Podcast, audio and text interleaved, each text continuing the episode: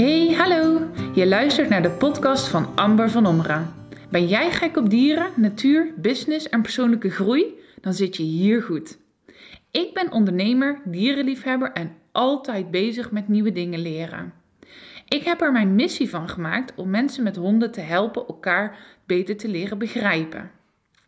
Ik geloof in het goede van de mens, in overvloed en dat alles met elkaar samenhangt. Op social media ben ik dagelijks te vinden onder de naam Amber van Ommeren.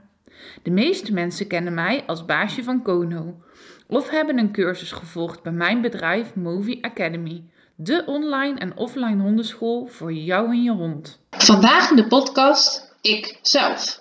Ik zou vandaag mijn eerste interview krijgen, maar die ging niet door. Na een post op social media heb ik meerdere vragen gekregen en die ga ik in deze podcast doornemen.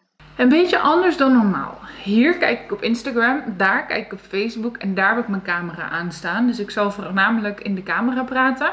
Ik zit hier dus niet zozeer nu voor jullie vragen. Althans, ik heb gisteren een post gemaakt. En dit zijn de vragen. Ehm, die jullie op die post gesteld hebben. Ik zou namelijk vandaag geïnterviewd worden. En dit interview ging niet door. En de oude Amber, die zou heel erg daarvan balen en daar heel veel moeite mee hebben, verandering en dat iets niet doorgaat. Maar ik merkte vooral wat ik hiermee wilde. Ik had zoveel leuke vragen gekregen dat ik dacht, ik maak er een podcast van. Dus vandaar dat ik hier uh, nu zit. Ik wou ook heel erg graag beneden zitten. Dus ik zit in mijn eigen woonkamer. Want ik vond het leuk uh, als Kono ook in beeld zou zijn. Toen dacht ik, ja, ik kan hier wel alleen een podcast op gaan zitten nemen. Maar hoe leuk is het als je live mee kan kijken? Dus vandaar dat ik ervoor gekozen heb om Instagram en Facebook gewoon aan te klikken en uh, jullie mee te laten doen. Um, is dat alles wat ik erover wil zeggen? ja, denk het wel. Dus ik heb hier eigenlijk talloze vragen onder mijn post gekregen. Op het einde, uh, als ik de vragen heb uh, besproken. Dus ik ga eigenlijk mijn eigen interview afnemen. Dat is eigenlijk de grap. Op het moment dat ik de vragen besproken heb, dan kijk ik nog wel even door Facebook en Instagram heen of jullie nog reacties of aanvullingen hebben. Um, dus om te beginnen, ik zou dus vandaag een interview hebben. Dat ging helaas niet door, omdat die mevrouw ziek was. En vandaar dat ik ervoor gekozen heb om nu het interview, in ieder geval de vragen die uh, op social media mij gesteld zijn, in ieder geval nu te bespreken. Want ik vond ze gewoon super leuk. En ik vond het jammer om ze te laten liggen. Dus dan maak ik het gewoon zelf. Over uh, regie en eigen hand gesproken. Um, nou, de eerste vraag was van Rita. Uh, heb je met al je ambitie en enthousiasme wel tijd om echt te ontspannen? Nou, ik vond dat een hele leuke vraag. Uh, want daarmee ga je er een soort van van uit dat ambitie en enthousiasme spanning met zich meebrengt. Terwijl mijn ambitie en mijn um, enthousiasme is een vorm van ontspanning. Um, dus ja, ik heb absoluut echt tijd om te ontspannen. Dat is wel. Um, dit zit heel erg in zelfzorg. Dus dit gaat ook heel erg voor mij over eh, mijn tijd heel erg goed indelen. En als ik laptoptijd heb, dat zo uh, effectief en productief mogelijk in te delen. Dus ik weet ook van mezelf dat ik heel erg gefocust kan werken. En ik kan dus in twee uur tijd uh, echt heel veel werk gedaan hebben. Waardoor eigenlijk de rest van de dag mijn ontspanning is. Uh, tot twee maanden geleden heb ik natuurlijk al het paard gereden. Dat was mijn absolute ontspanning. Um, zodra ik een paardenrug stap, dan, dan ben ik gewoon ontspannen. Überhaupt, de stallucht en bezig zijn met dieren ontspant mij heel erg. Evenals uh, in bos wandelen, een warm bad. Het, bij mij is ontspanning wel veel meer dan um, niks doen, zeg maar. Niks doen kan ook heel erg ontspannen zijn, maar ik doe vaak wel dingen om ook echt mijn lijf te ontspannen. Ik denk dat dat het is. Ik kan wel heel veel spanning in mijn lijf voelen, uh, waar mijn mindset dan lang nog wel het trekt, om het zo maar te zeggen. Uh, of mijn gedachten dat vaak nog wel bolwerken, zo moet ik het misschien zeggen. Dus voor mij is ambitie en enthousiasme hangt niet per se... Mm, samen met gespannen of stress. Wat misschien voor veel mensen wel zo is. Voor mij is dat zeker niet zo. Omdat ik altijd wel voel wat ik te doen heb. En ik voel altijd wel wat ik wil doen die dag. En ik voel altijd wel waar er energie voor beschikbaar is. Ik denk dat dat um, uh, wel heel belangrijk is. En ik probeer eigenlijk de hele dag ontspannen door te gaan. Dat is natuurlijk een beetje uh, geloven in, uh, in fabeltjes of in ehm, sprookjes. Maar dat probeer ik wel echt. Ik probeer wel alles met een zekere amount van ontspanning te doen. En voor mij staan die dingen dus heel erg los. Um, dan had Karen een vraag. Ik zou graag willen weten hoe jouw dagindeling ten aanzien van Kono is.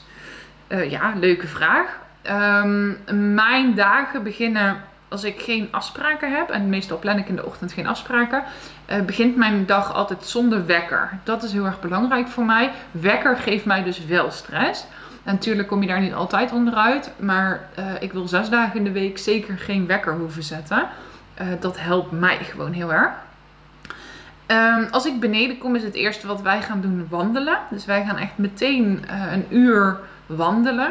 En ik zeg een uur, dat is mijn streven. En ik merk wel eens dat Kono dat niet wil. Uh, dat hij eigenlijk eerder er klaar mee is of eerder naar huis wil.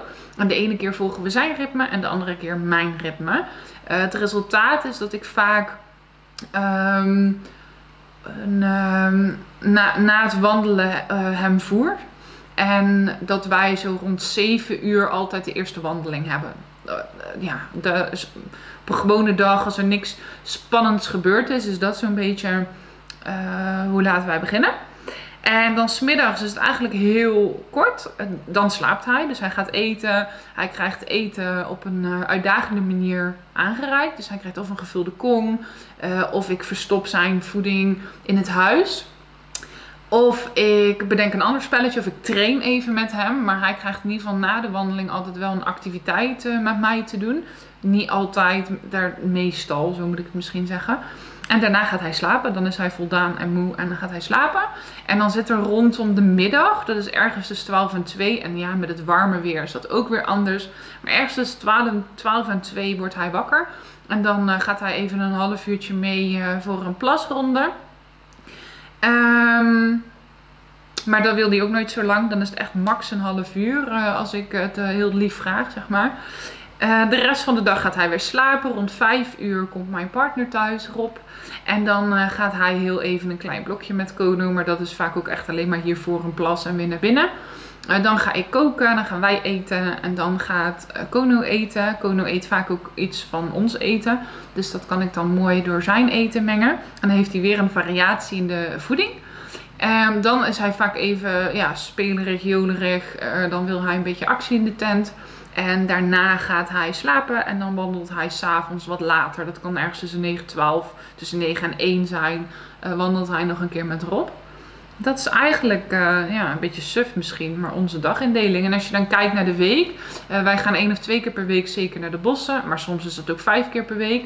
Dat doe ik echt, um, ja, ook als ik er zin in heb, vind ik daar wel heel belangrijk. Um, in het weekend gaan we natuurlijk graag naar het strand. Voor degene die mij volgen op Instagram. Dus dan zijn we ook wel vaak op het strand te vinden. Um, en in het weekend is het sowieso een beetje anders. Want dan is Rob ook thuis. En die vindt het ook heel lekker om met hem te lopen. Dus dan laat ik hem dat uh, vaker doen. En ik minder. Uh, ja, dat is denk ik wel een beetje onze dagindeling. En als ik dus video's maak, moet ik dat ook wel plannen in een blok dat hij op, wakker is, op is. Kijk, zoals hij nu ligt, kan ik wel bedenken, ook gaan een leuke video opnemen dat hij allemaal kunstjes moet doen. Uh, gaat hem nou niet worden hoor, dat kan ik je zo wel vertellen. Uh, Wendy had een vraag. Heb jij wel eens geconstateerd dat een combinatie baas-hond niet goed is? En alle oefeningen, energie en liefde ten spijt, maar dat het hem gewoon niet is en ook nooit gaat worden tussen hun? Komt het voor dat de klikker gewoon niet is? En hoe ga jij daar dan mee om? Uh, misschien wel leuk om te zeggen, ik heb de vragen wel overgenomen omdat ik ze hier dus even op mijn blaadje wilde uh, zetten. Maar ik heb ze niet uh, doorgenomen in de zin dat ik antwoord heb bedacht. Dus ik moet af en toe echt nog wel even nadenken. De um, combinatie baas-hond, dat het gewoon echt niet gaat. Heb ik wel. Nou, ik denk dat ik dat wel eens geconstateerd heb dat de klikker niet is. Mm, maar dat, dat de eigenaar dat dan nog niet zo voelt. Maar dat de hond gewoon echt niet de klik heeft met de eigenaar. Uh, gesloten hart zit daar ook, um, dat het hart gesloten is. Uh, ik zie ook heel erg de band-hond relatie veranderen op het moment dat er een kindje komt. Dat doet ook wel echt iets anders. Mm. En ook wel eens een eigenaar die zegt, ik krijg gewoon geen contact met de hond. hij wil geen verbinding maken of ik voel het niet. Uh, maar dat gaat dan ook wel weer heel erg vaak over de eigenaar. Dus dan, dan kan je toch werken, zeg maar, met elkaar. Ik heb wel ontzettende mismatchen meegemaakt. Dus denk aan een wakenverdedigingshond in een uh, drukke buurt, in een rijtjeshuis met in- en uitloop van kinderen. Um, nou ja, dat soort schijnende gevallen heb ik wel vaak meegemaakt. Het echt wel rastechnische mismatchen. Uh, of uh, de gezinssamenstellingen die veranderen. Dus denk aan, je hebt een leuke hond en een gezin. En er gebeurt iets met vader. Of ze gaan scheiden. En de kinderen moeten dan daar, dan daar. De hond ook. Hè, die gaat dan een soort vaak mee met de kinderen. Uh, dan zie ik wel vaak dat de hond daar het minder goed op doet dan wanneer het gezin bij elkaar was. Maar echt de klik er niet is, dan is er altijd iets anders. Een gesloten hart, de verbinding niet aan kunnen gaan, het contact niet kunnen, uh, niet kunnen maken. Daar gaat het dan heel erg over. dan zit er altijd iets onderliggends. Ik geloof echt stellig dat iedere hond met een reden op ons pad komt. Sterker nog, ik zie het bij al mijn cursisten. Uh, iedere hond heeft, komt jou iets vertellen op jouw pad. Iedere hond komt jou iets uh, brengen. Uh, van iedere hond heb je iets te leren. En ja, waar je dan staat in dat leerproces op het moment dat ik intune, ja, dat is super afhankelijk. Maar dat de klikker niet is, nee. Nee, zelfs honden die met fysieke correcties of grote monden in het verleden behandeld zijn, die zie je met de eigenaar weer openen op het moment dat je uh, weer goede sturing geeft. Of dat je weer goede handvaten geeft. Of weer goede tools geeft. Dan zie je toch dat zo'n hond daar weer um, ja, zich weer voor open gaat stellen. Ja. Dus nee, ik heb eigenlijk nooit geconstateerd dat echt de klikker gewoon echt niet is. Uh, ja, als het al voor zou komen en het is echt een... Ik heb het dan meer over een mismatch, wat ik net al zei, met de rassen of een veranderende gezinssituatie. En dan ga je over tot herplaatsen. Wat overigens een heel diep, mooi, uh, pijnlijk proces is van de, zowel de oude eigenaar als de nieuwe eigenaar. Dus daar komt ook wel heel veel bij kijken.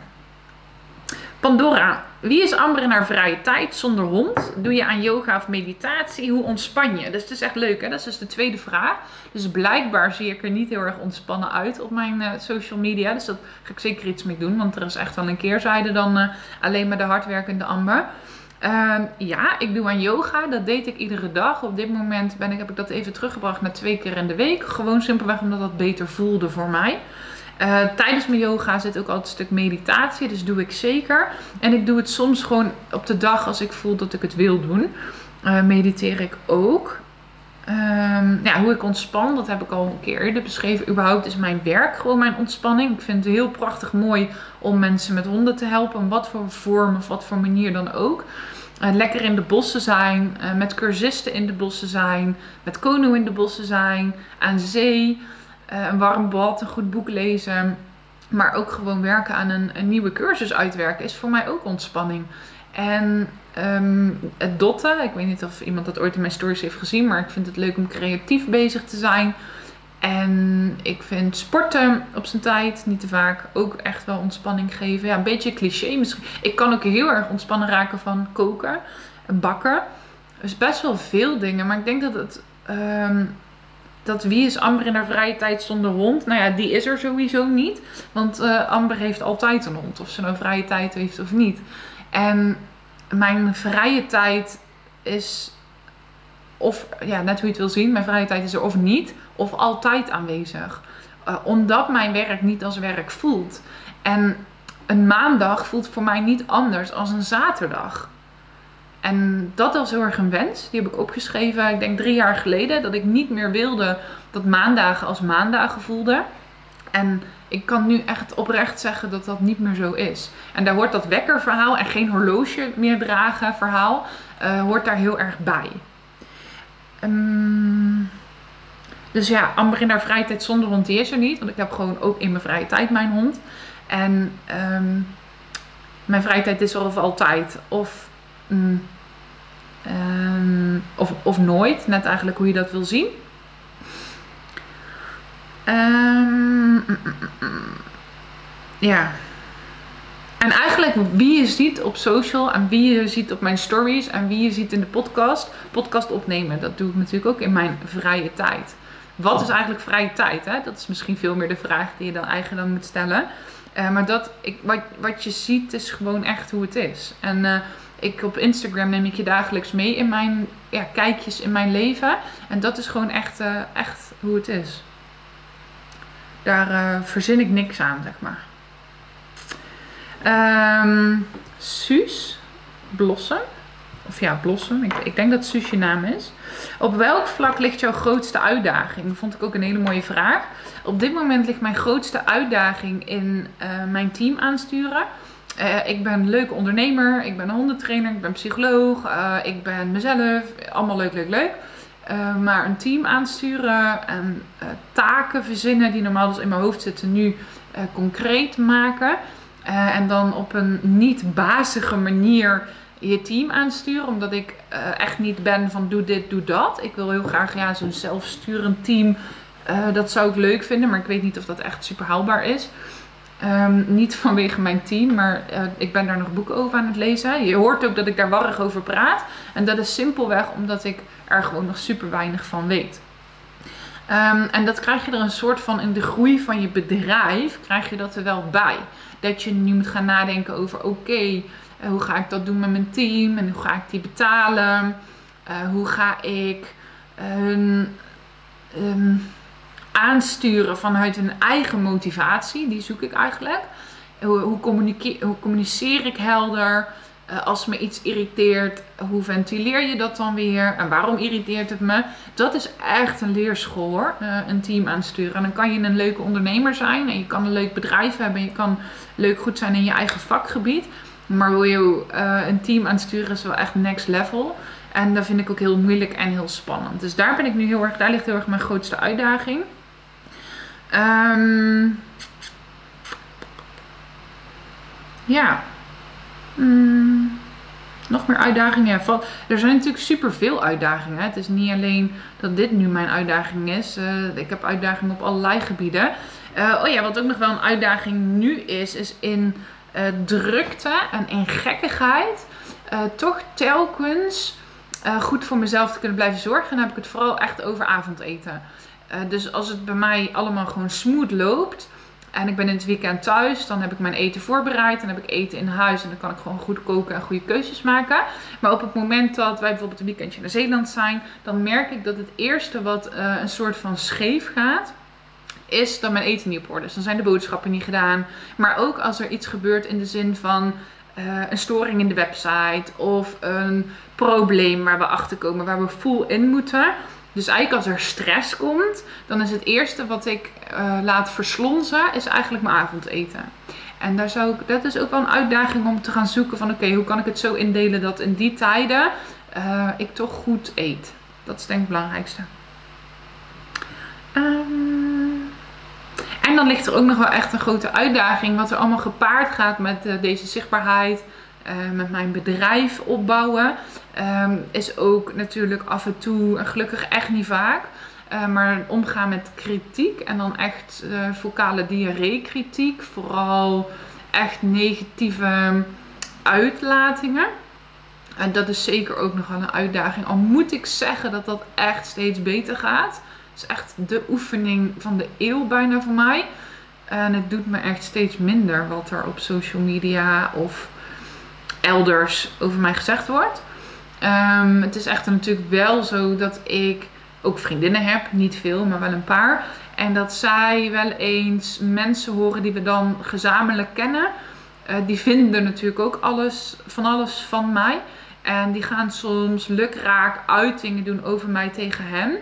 Uh, ook tegen kennis, ook tegen mijn familie. Die, die vinden het dan nogal veel. Of die vinden het nogal overdreven. Of die vinden het nogal uh, veel te zichtbaar, uh, te hoog van de toren. Wie denkt zij wel niet dat ze is? Uh, dat vind ik wel pijnlijk, want dat zijn dan mensen die ik gewoon in de supermarkt tegen kan komen. Of dat zijn mensen die ik ken van verjaardagen. Of dat zijn mensen die ik uit een vorig leven, wou ik bijna zeggen, maar uit het leven voor Movi ken. En het gaat over hun, hè? dus als hun zich op die manier uit over mij, zegt dat zoveel over hun. Het gaat over jaloezie, het gaat over mij niet de wereld gunnen. En die voel ik helemaal niet. Ik ken die emotie jaloezie, ja wel positieve jaloezie. Bijvoorbeeld als ik iemand zie op, Facebook, die heeft een boerderijtje met paarden aan huis en een ezel en een geit en een varken. Dan kan ik wel denken, oh dat wil ik ook. Maar ook, weet je, ik wil niet dat huis met die dieren en dat diegene dan niks meer heeft. Ik wil het gewoon ook. We kunnen het allebei hebben.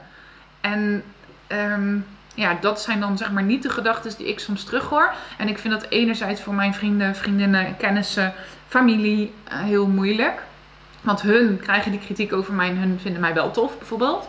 Uh, ik ben daar ook mensen door kwijtgeraakt. Dat heb ik ook als heel pijnlijk ervaren. En hoe ga ik daar dan dus mee om? Nou, ik heb Rob hier thuis, mijn partner. En dat is gewoon echt mijn uh, rots en al die snelle brandingen. En die trekt mij dan altijd zo pjoek, weer terug naar aarde. En die heeft een brede schouder waar ik dan op mag huilen. En ik heb natuurlijk Kono die uh, ook troost geeft. En gewoon ook, ja, missie, dat klinkt zo uitkotsend natuurlijk. Maar ik heb gewoon een ding te doen hier. En dat is op dit moment mensen met honden helpen. En ik praat niet slecht over anderen. Ik praat niet slecht over collega's. Ik praat niet slecht over wie dan ook. Uh, ik blijf gewoon mijn focus houden op mensen met honden helpen. En die full focus, daar schiet ik dus af en toe uit als ik ja, terughoor de kritieken van anderen. Maar ook vooral omdat ik het pijnlijk vind voor mensen die mij wel graag zien.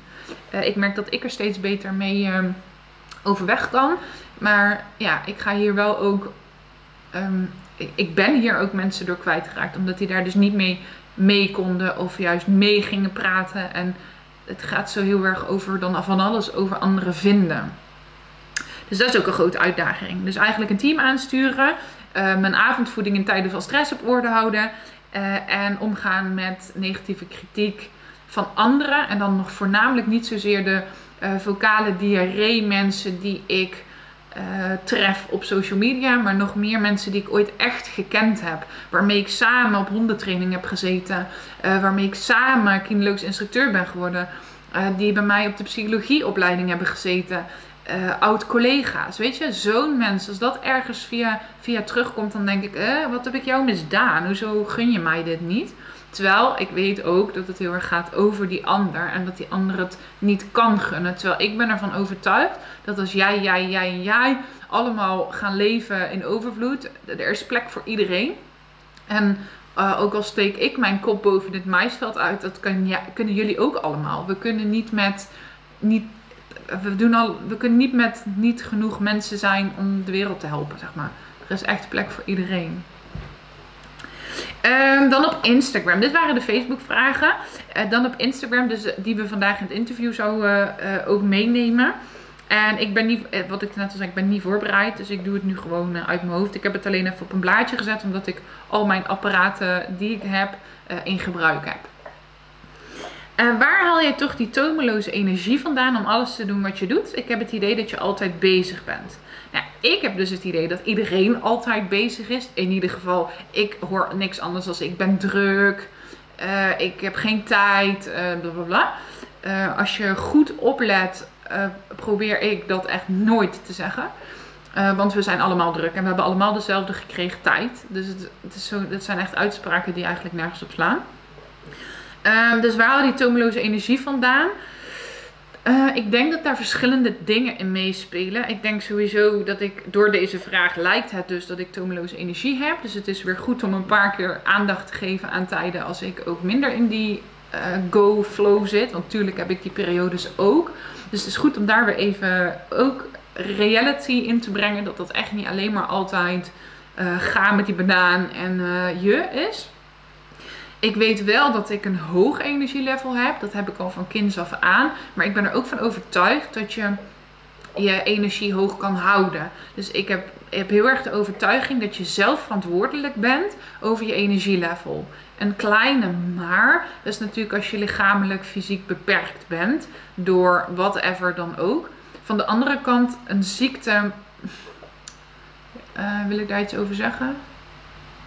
Ja, binnen jouw ziekte, binnen wat je hebt, kan je toch jouw hoogst mogelijke energielevel. En dat is echt veel hoger dan wat de meeste mensen denken. eh, soms merk ik dat mensen de ziekte een soort van als excuus gebruiken om hun shit niet op orde te hebben. hier ga ik heel veel commentaar op krijgen, want daarin mee raak ik de monkey minds in iemands hoofd. Uh, maar zo is hij wel echt voor mij. Um, dus hoe krijg je een hoog uh, energielevel? Nou, dat is een stukje voeding op orde hebben. Uh, goed slapen, dat zien mensen denk ik wel als je mij volgt op social media, dat ik altijd op tijd naar bed probeer te gaan.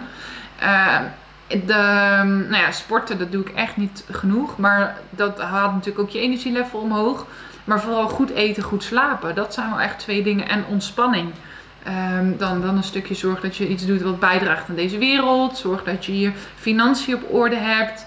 Uh, zorg dat je uh, grenzeloos nieuwsgierig bent naar alles en iedereen. Uh, oordeel niet zoveel en leg je smartphone weg. Dat is ook wel een hele duidelijke. Um, stop met doelloos scrollen op social media. Um, doe dat bewust. Zet de wekker aan en ga een uur lekker verdwijnen in de wereld van social media. En als de wekker gaat, klap hem dicht. Of uh, klap hem dicht omdat ik het op de laptop doe. Uh, maar leg het dan weer weg. En blijf niet eindeloos verzanden en de tijd kwijtraken met eigenlijk niks doen. In een wereld, je bevindt je dan in een wereld die eigenlijk er niet echt is. Mm, mm, mm, ja, dat is denk ik het stukje toomloze energie.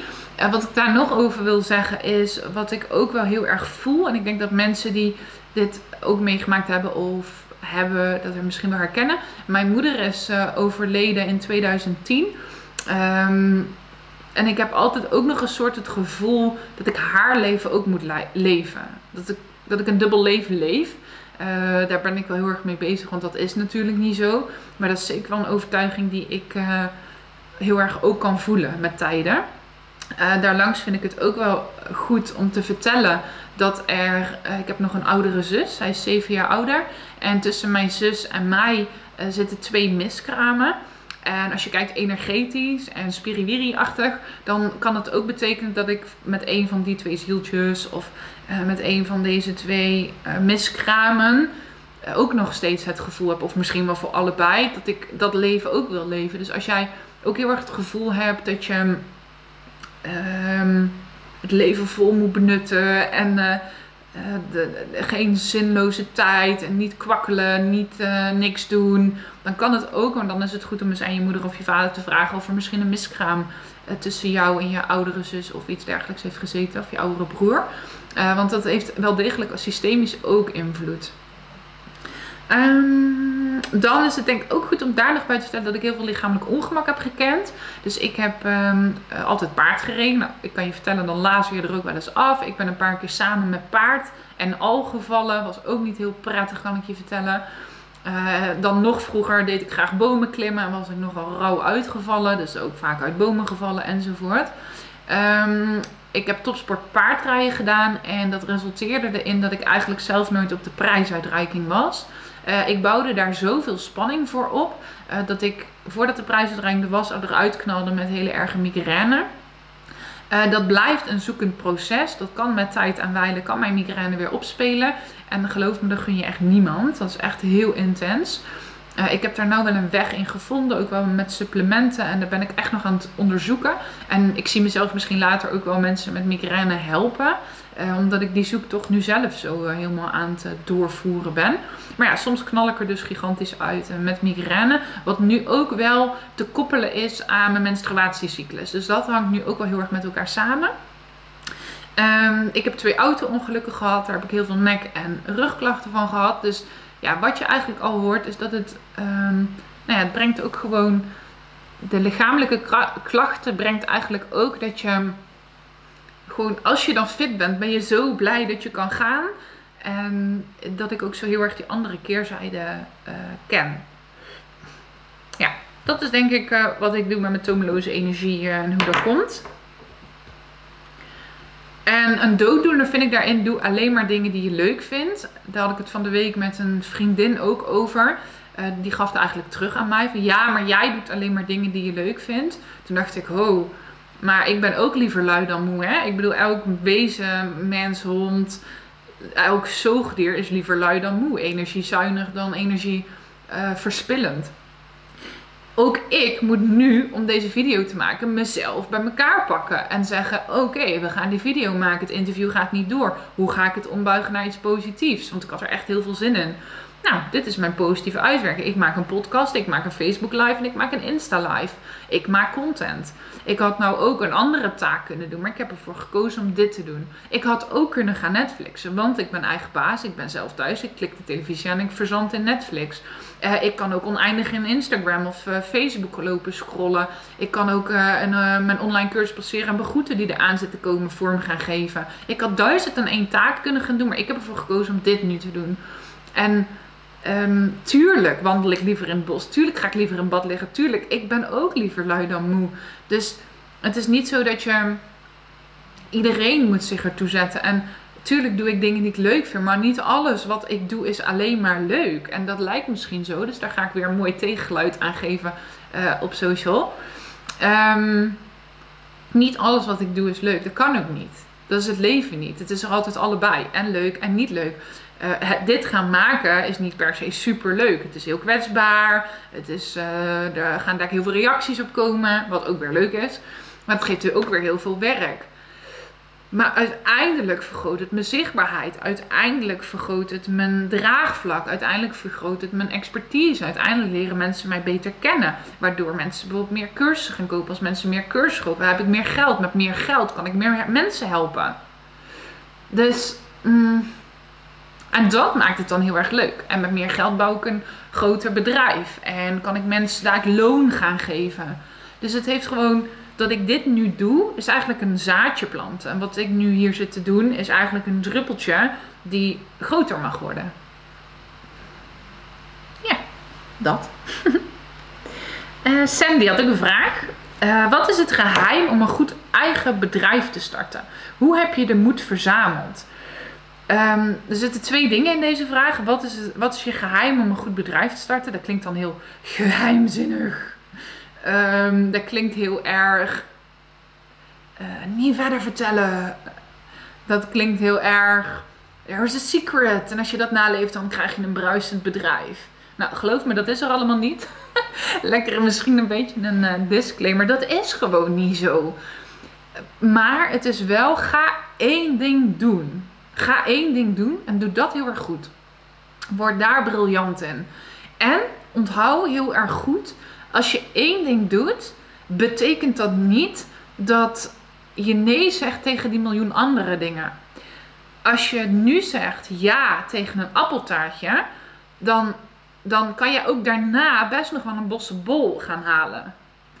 Het is niet zo als je kiest voor het appeltaartje dat je dan niet kiest voor de bosse bol ik kies nu voor honden, hondentrainingen, een online hondenschool. En dan, daardoor zeg ik indirect heel erg nee tegen allerlei andere dingen, maar niet voor altijd. Dat wil niet zeggen dat ik daardoor nooit meer terugkom bij de paarden. Of dat ik nooit meer uh, echt één op één met mensen aan de slag ga. Dat wil niet zeggen dat ik nooit meer in theater beland. Dat als je nu kiest voor een frikandel speciaal, kan je ook een kroket kopen. Je kan ook een frietje speciaal erbij nemen. Je kan ook een salade pakken. Dat kan allemaal. En dat merk ik heel erg, dat mensen dan denken, oh ja, maar als ik dit nu kies, bijvoorbeeld, maar het kan ook, wat ik zeg, uh, in je bedrijf ga één ding doen, nog niet eens als bedrijf, ga als persoon. Wil je verschil maken in deze wereld als persoon, voel je dat je dat wilt doen, ga één ding doen. En dat kan zijn, maak elke dag een Instagram story. Maar doe dat wel elke dag. Of doe dat drie keer per week. Maar spreek, maak de afspraak met jezelf. Um, wat kan je daar nog meer aan bedenken? Of, of ga elke dag een Facebook post plaatsen. Of ga elke dag schrijven in een boek. Of aan je boek. Of uh, schrijven wat er speelt. Ga, ga elke dag je yoga practice doen. Maak een afspraak met jezelf. En ga dat elke dag doen. Um, ik geloof heel erg de mensen waar, die ik dan inspirerend vind, de mensen die ik um, die bedrijven hebben, die zijn één ding heel erg goed gaan doen. En die nemen de afspraak met zichzelf super serieus. Dan kom je ook op een stukje focus en discipline. Maar het belangrijkste is dat je je afspraak met jezelf is heel erg belangrijk. En um, wat wil ik daar nog over zeggen? Die, um, ik ben het even kwijt. Ja, het, het, als jij die afspraak met jezelf hebt, is er gewoon weinig ruimte om te verzanden in dingen die uh, tijd kosten. Het ging over het geheim van een goed bedrijfstart. Ja, ik denk één ding consistent goed doen. Dat dat heel erg belangrijk is. En weet als je dat ene ding doet, dat je nu op dit moment misschien voelt dat zo nee zegt tegen al die andere dingen. Maar die andere dingen zijn er nog steeds. Alleen eet je ze niet ook op, doe je ze niet ook. Je kiest nu gewoon voor één ding. Mm. Ja, ik denk dat dat het is. Dus er is geen geheim van een goed eigen bedrijf starten. Ik denk sowieso dat het, wat hier in deze zin ook staat, een goed eigen bedrijf. Je start geen goed eigen bedrijf. Niemand start met een goed eigen bedrijf. Dit is een oordeel. Je moet een goed eigen bedrijf starten. En hoezo is mijn bedrijf goed? Jij vindt het goed, maar misschien vind ik het wel helemaal niet goed. Uh, je begint gewoon. En daar kan ik wel even iets over vertellen zo meteen. Um, en ook het stukje hoe heb je de moed verzameld. Ik zie nou echt uh, iemand op de bank met een zak chips en Ben Jerry ijs moet verzamelen om naar de KVK te gaan. Als je dat moet doen, dan ga het gewoon niet doen. Weet je, doe het gewoon niet. Want je moet geen moed hoeven verzamelen. Je, je doet het gewoon, zeg maar. Je begint gewoon. Begin gewoon. En ja, die moet verzamelen als dat nodig is, dan ga je dingen doen, uh, denk ik, wat niet de bedoeling is. Wat iets anders is als niet door de weerstand heen. Weerstand is iets anders dan moed bij elkaar verzamelen, vind ik. Uh, weerstand is, ik moet dit eigenlijk doen, maar um, ik heb er geen zin in.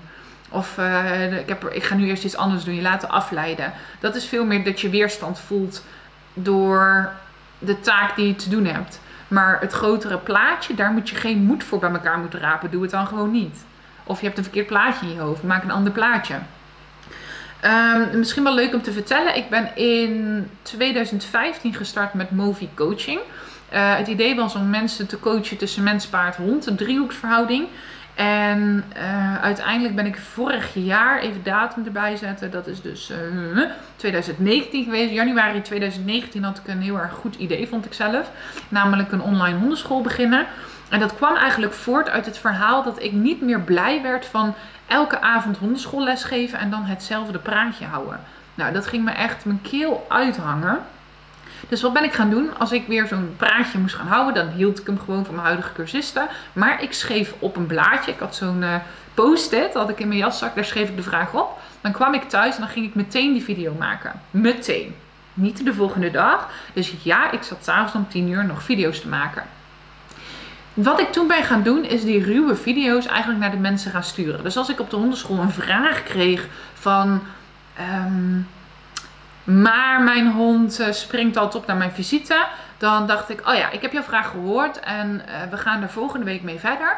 Maar ik stuur je alvast de video, wat je daaraan kan doen.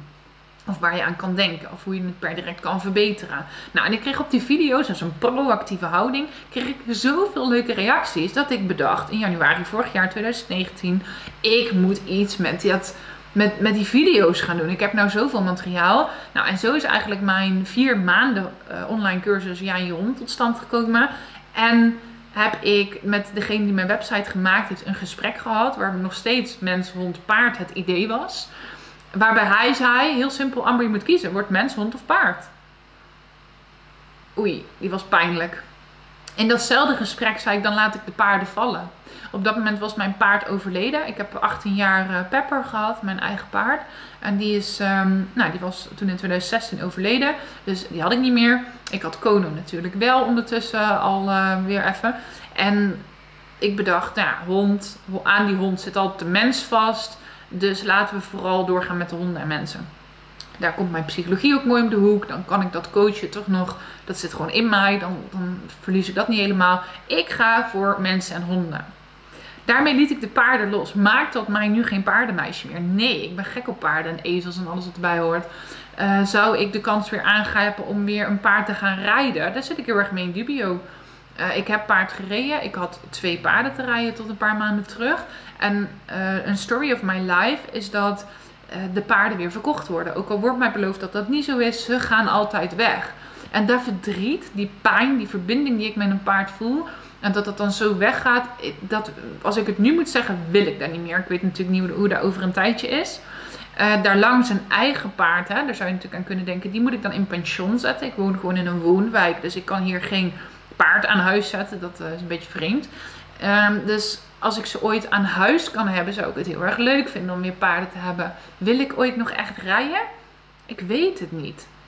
Want het is, een heel, het is ook een heel vreemd iets. Hè? Wie zijn wij om op de rug van dat paard te gaan zitten? Hoezo?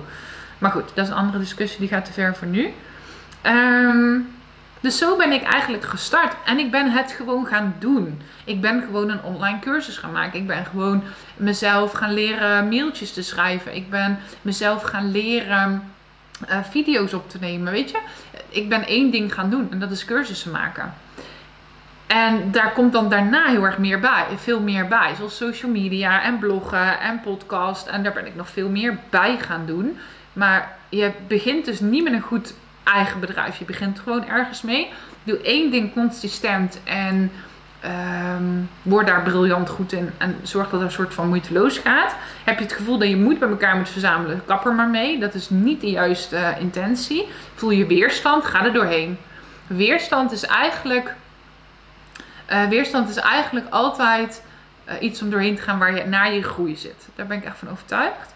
En er is geen geheim van een eigen bedrijfsstrategie. Jij doet het gewoon op jouw eigen manier. En begin gewoon. Begin gewoon. Uh, wat zou je zelf nog willen leren? Waarin wil je zelf nog ontwikkelen? Zowel professioneel als persoonlijk. Deze vind ik ook wel interessant. Want hiermee lijkt het een soort van dat je uh, ont persoonlijke ontwikkeling en professionele ontwikkeling gaat scheiden. Terwijl voor mij is dat echt één.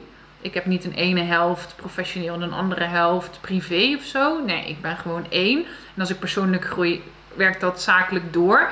Uh, groei ik zakelijk, werkt dat persoonlijk door. Voor mij is dat niet anders. Wat ik dus heel erg wil leren is, ik wil een briljant goede teamleider zijn. Uh, een goede ja, baas.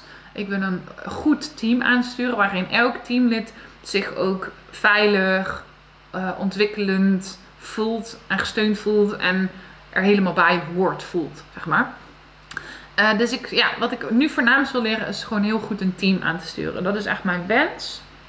Omdat je met een team weer zoveel meer draagkracht krijgt om je bedrijf next level te zetten. Dus dat is gewoon heel erg wat ik wil. Um, wat zou je zelf nog willen leren? Ik ben op dit moment heel erg bezig aan het houden met het aandelenstuk. Vind ik echt super leuk. Jullie denken misschien, nou wat boring. Maar uh, ik ben bezig met aandelen. Vind ik echt heel erg leuk. Alles rondom geld vind ik echt heel interessant. Uh, en ik um, wil heel graag mezelf verbeteren op het gebruik van de camera. Uh, het monteren van de video's. Het gebruik van licht. en ik ga natuurlijk nou de opleiding doen voor Facebook advertenties. Dus dat vind ik ook wel heel interessant. Van hoe werkt dat? Waar kan ik dat nog in verbeteren? Waar moet je aan denken? Nou ja, dat hele verhaal. Um,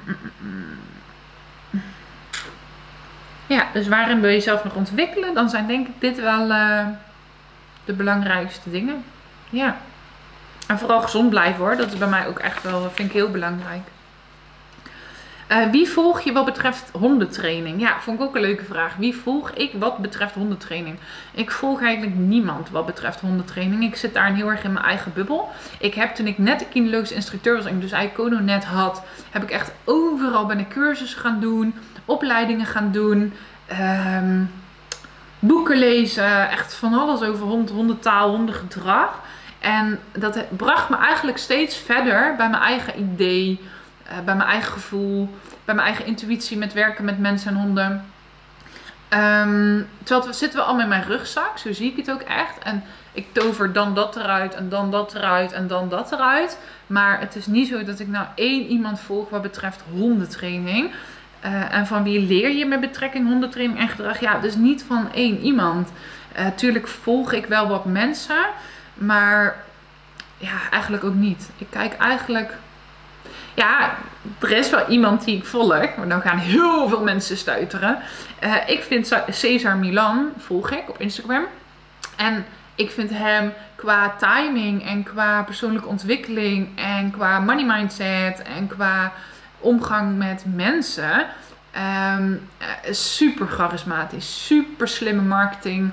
Um, ja, weet je, je kan allemaal wel iets van hem vinden, maar hij is degene die we op uh, National Geographic zien. Hè? En daar zie je de anderen, die dan positief trainen of whatever, die staan er niet, hè? Hij wel. Dus ik ben natuurlijk niet eens met geweld of fysiek, fysiek uh, dat is gewoon niet mijn manier. Ik ben daar te soft voor. Ik wil niet op die manier met honden en mensen omgaan. Dat wil trouwens niet zeggen dat mensen die wel op die manier met hun hond gaan, dat ik die niet wat kan verzachten daarin. Uh, ik ben gewoon heel erg om samen met de eigenaar te kijken naar je eigen manier. Het is ook geen methode, maar ga nou eens ontdekken hoe jij met je hond wil omgaan. En hoe je een bepaalde dingen wilt leren. Werk je graag met voertjes? Werken we met voertjes? Wil je dat liever niet? Doen we het niet. Uh, je, je moet gewoon de menselijke rol in het hele hondenverhaal echt niet onderschatten. Dat is gewoon super belangrijk. En als je de mens laat doen wat dat hij uh, fijn vindt om te doen, dan heeft dat gewoon zijn wisselwerking met die hond. Dat is denk ik heel erg belangrijk. Dus uh, ja, wie ik volg gewoon vanwege zijn, uh, zijn marketing en zijn charismatische uitstraling. Dat is, uh, dat is eigenlijk Cesar Milan. En voor de rest, ja, ik vind Sam Turner vind ik ook heel erg leuk om te volgen. Um, ja, ik denk dat we dan wel een heel aardig eindje hebben. Ja, en natuurlijk degene die ik in mijn podcast uitnodig. Ik heb natuurlijk Ambers podcast. En daar, uh, daar, daar bespreek ik met verschillende mensen die ik inspirerend vind om mee te praten. Maar dat kan echt gaan van uh, business coaches tot uh, um, mensen die mensen helpen met eetproblemen. tot mensen die heel goed zijn met geld. Dus dat is best wel breed. Ik leer eigenlijk meer van dingen die niet. van mensen die eigenlijk niks met honden doen. Omdat daar gewoon en meer onderzoek naar gedaan is. En uh, veel wijzere dingen over het algemeen gezegd worden dan uh, ja, in en rondom hondentraining. Ja, dat is denk ik wat ik daar nog over wil zeggen. Mm, ja. Uh, Sophie, die vroeg, vind ik ook een leuke vraag. ik kan me herinneren dat ik gelezen heb dat je al twee jaar je haar niet hebt gewassen. Hoe dan? Ja, dat is echt zo. As we speak heb ik twee jaar, ik ben 2018 gestopt met mijn haren wassen. Um, dat is eigenlijk gekomen doordat ik al echt heel lang, sinds de puberteit, uh, jeukplekjes op mijn hoofdhuid had. En noem het uh, roos of psoriasis. Allemaal prachtige naampjes voor waar ik precies niks meer heb. Uh, met hele dure shampoo had ik het niet. En dat vond ik ook niet erg. Heb ik jaren gebruikt. Maar ineens dacht ik, uh, wat raar eigenlijk dat we haren wassen. En uh, even nadenken, toen dacht ik, de honden doen dat toch eigenlijk ook niet.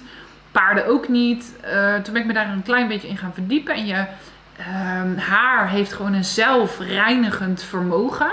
Een zelfreinigend systeem, waardoor het niet vet of droog, maar precies goed is.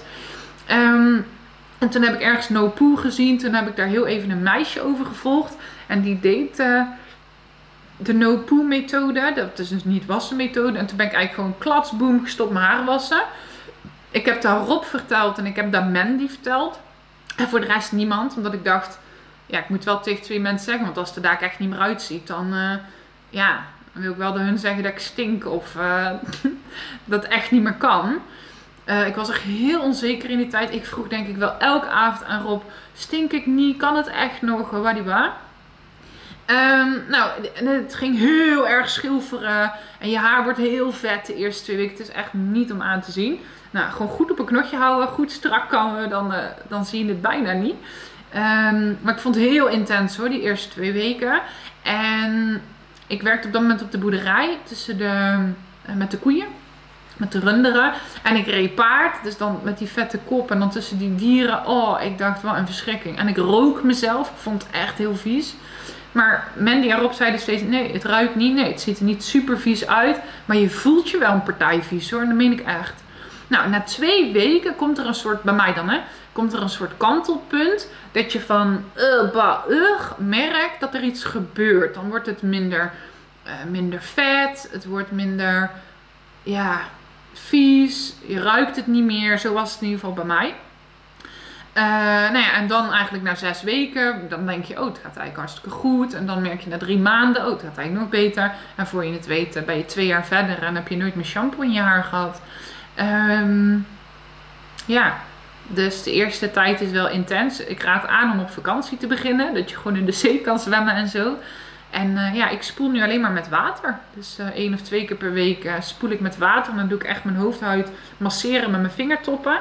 En uh, dan aan de lucht laten drogen. Dat is wel belangrijk. En nou ja, mijn haar is echt nog nooit zo fijn en mooi geweest als nu. Dat durf ik echt te zeggen. Dat je echt, dan, ja, dan is je haar wel echt het mooiste zoals het bedoeld is.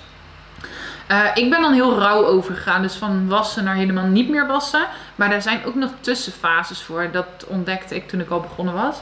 Dus ik ben een beetje, ehm, ja, klatsboom omgegaan. Maar je kan dat ook gedoseerder doen. Als je gewoon moet werken en je wilt er toch mee beginnen. Dan zijn er ook uh, zachtere, ja, zachtere manieren om uh, dat in te zetten en te starten. maar die weet ik niet. Dan moet je even zelf opzoeken. Ik ben, daar, ik ben geen no-poo-expert, wel ervaringsdeskundige. Um, wil ik daar nog iets over zeggen? Nee, ja, dat ik dus natuurlijk een beetje rauw om ben gegaan. Maar dat dat helemaal niet hoeft. Je kan dat ook gedoseerder doen. Uh, je kan ook minder gaan wassen. Daar, daar wend je haar ook al aan. Um, ik wou er nog wel iets over zeggen. Ja, en de jeuk, oh, dat, dat is het denk ik. De jeuk is weg. De schilfertjes zijn uh, grotendeels weg. Soms, als het echt de verwarming weer aangaat of zo, dan speelt mijn haar heel erg op. Oh ja, en ik heb een hele goede borstel gekocht. Dat is wel belangrijk. Als je dit overweegt, want je moet echt een paar keer per dag je haar kammen of borstelen. Uh, je moet eigenlijk het vet van je hoofdhuid naar je punten zien te trekken. Dus ik heb daar echt zo'n uh, ja, varkenshaar bio borstel voor gekocht. En dan echt pluk per pluk je haar borstelen. En dat je eigenlijk probeert dat vet naar je punten te trekken. Dat is wel nog heel erg fijn om te doen. Um, en ik moet erbij zeggen, ik dacht altijd, ja, iedereen kan no poo. Uh, dat denk ik nog steeds wel, dat dat kan. Alleen wij hebben in het water een uh, wateronthardener, waardoor ons water minder hard is. Uh, volgens mij minder kalk zit er dan in. Um, waardoor ik wel eens denk dat het bij mij daarom ook zo goed is gegaan. En vrij snel. Want ik merkte echt na twee weken al verschil. Maar ja, als je hard water hebt, dan uh, zijn, is daar ook weer anders. Dan kan je volgens mij ook weer beter uh, bepaalde andere dingen doen. Om die eerste tijd te overbruggen. Maar ja, ik ben echt groot voorstander om niet meer uh, die rotzooi in mijn haar te hebben. Betekent overigens ook dat ik geen mousse, geen haarlak enzovoort gebruik. Want je krijgt ook echt je eigen volume terug. Dat klinkt een beetje ongeloofwaardig.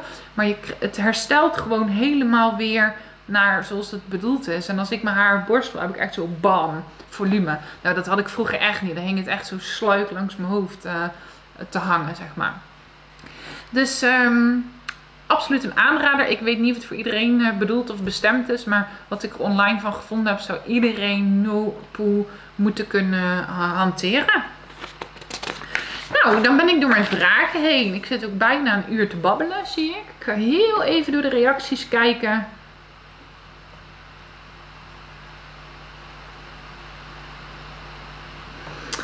Uh, uh, Simone vraagt nog wel wat. Oh ja, die neem ik nog wel even mee.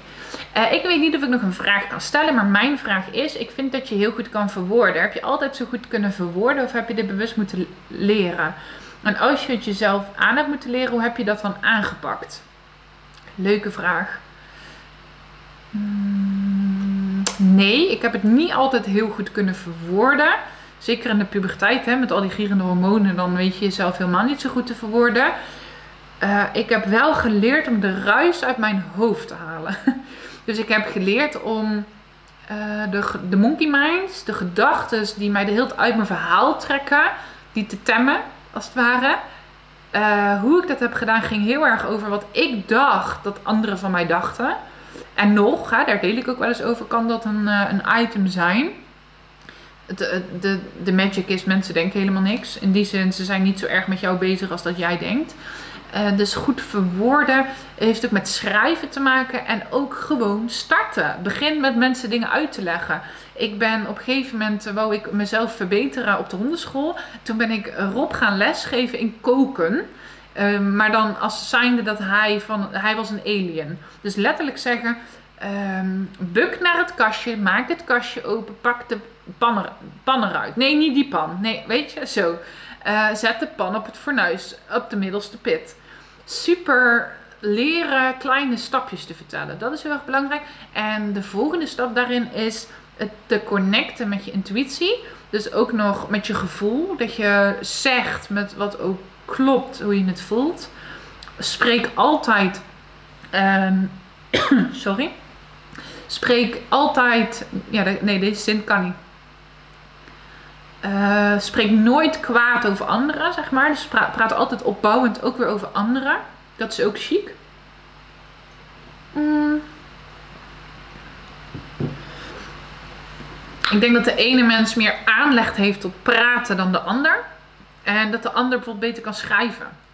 Of de ander ehm, bijvoorbeeld niet live moet gaan, maar video's moet maken, lekker veilig uh, achter de schermen. Oefenen met praten is door te praten. En iedere keer vragen te stellen aan de ander: heb je me goed begrepen? Dat is wat je mij ook online heel veel ziet doen. Constant aftasten van: heb jij mij wel goed begrepen?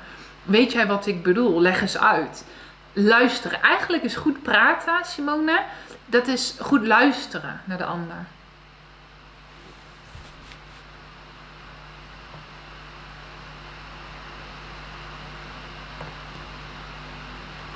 Um, ik pak nog een vraag. Leuk wat jij zegt. Kennelijk zie ik er niet ontspannen uit. Dat er gevraagd wordt wat je doet om te ontspannen. Het kan ook zo zijn dat je, dat je er juist ontspannen uitziet en mensen zich afvragen hoe je dit doet. Omdat je veel te zien bent en altijd bezig bent met iedereen positief te helpen. Ja, mooie nieuws. Uh, dus dat mensen zich afvragen hoe komt het dat jij zo. Ja, maar dan is het meer hoe komt het dat jij zo ontspannen bent voor de camera?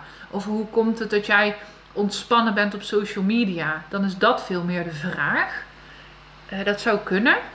Um, hoe komt dat? Ja, ik denk echt vanuit die grenzeloze wil om mensen en honden te bereiken en om mensen en honden te helpen. Die zit heel diep bij mij. Die hebben veel mensen. Veel mensen willen heel graag andere mensen helpen. En het is gewoon door al je weerstand, door al je shit heen gaan en gewoon zeggen: Ik ga voor die camera zitten, ik ga het gewoon doen. Ik ga het gewoon doen. En ja, dat is in het begin doodspannend. En mijn eerste video's denk ik: Wat ben ik toch aan het doen? Uh, en vooral niet wachten op totdat je slank bent. Niet wachten op totdat je bij de schoonheidsspecialist geweest bent. Niet wachten totdat je die make-up workshop hebt gehad. Niet wachten totdat je de licht en techniek en geluidcursus hebt gehad. Begin gewoon en maak fouten. Het zit ook heel erg in niet bang zijn om fouten te maken. Wat ik nu vandaag vertel, mag ik altijd herzien. Ik mag altijd morgen een video maken en zeggen: Nou, wat ik gisteren zei, dat bedoelde ik echt niet zo ja, niet bang zijn om fouten te maken. Dat is denk ik ook wel een heel goeie. Ja, dat is ook wel nodig om meteen live dingen te durven zeggen. Het is een vrijheid in praten, een ontspannenheid in praten. Weten waar je het over hebt. En als je het niet weet, durf te zeggen dat je het niet weet. Heel erg vanuit je kwetsbare zelf dingen aangaan.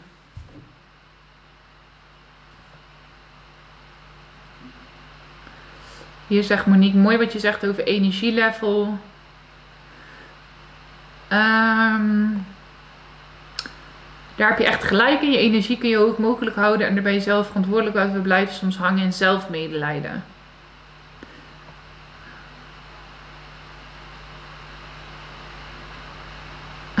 Sophie, ik ben paraat en zeer benieuwd naar je antwoord. Dat ging over de no-pool.